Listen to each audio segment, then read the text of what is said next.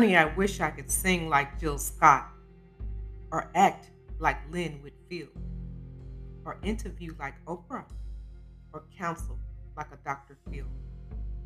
But then I stopped and realized that I must dig so deep inside to find just where God put my prize so I can shine my bright light and put my rhymes to infinite flight and lead others to their full light. I hope that I don't miss my flight just to open my God-given prize.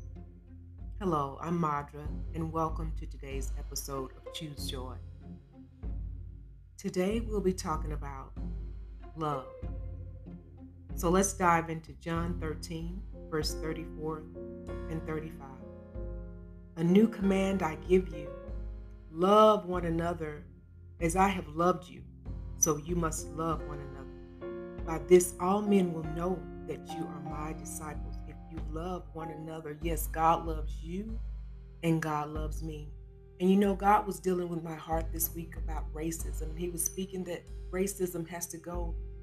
So I started praying and I started thinking, and I just declare over our nation that racism leaves in the name of Jesus. I loose the spirit of love. But you know what? It must first begin with loving ourselves, accepting ourselves.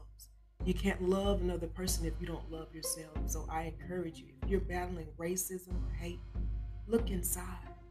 Do you love yourself? Do you like what you see? Begin right there.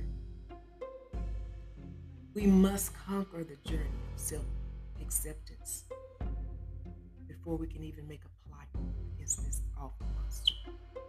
God loves you. He loves me. We can't change what's on the outside. So why don't we just let that be? I just want to thank you for joining me today. And I hope that this has helped you in some way.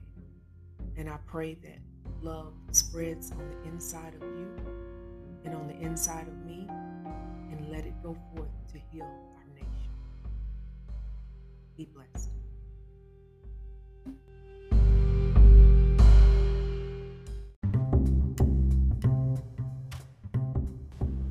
Thank you for listening today. We'll talk soon.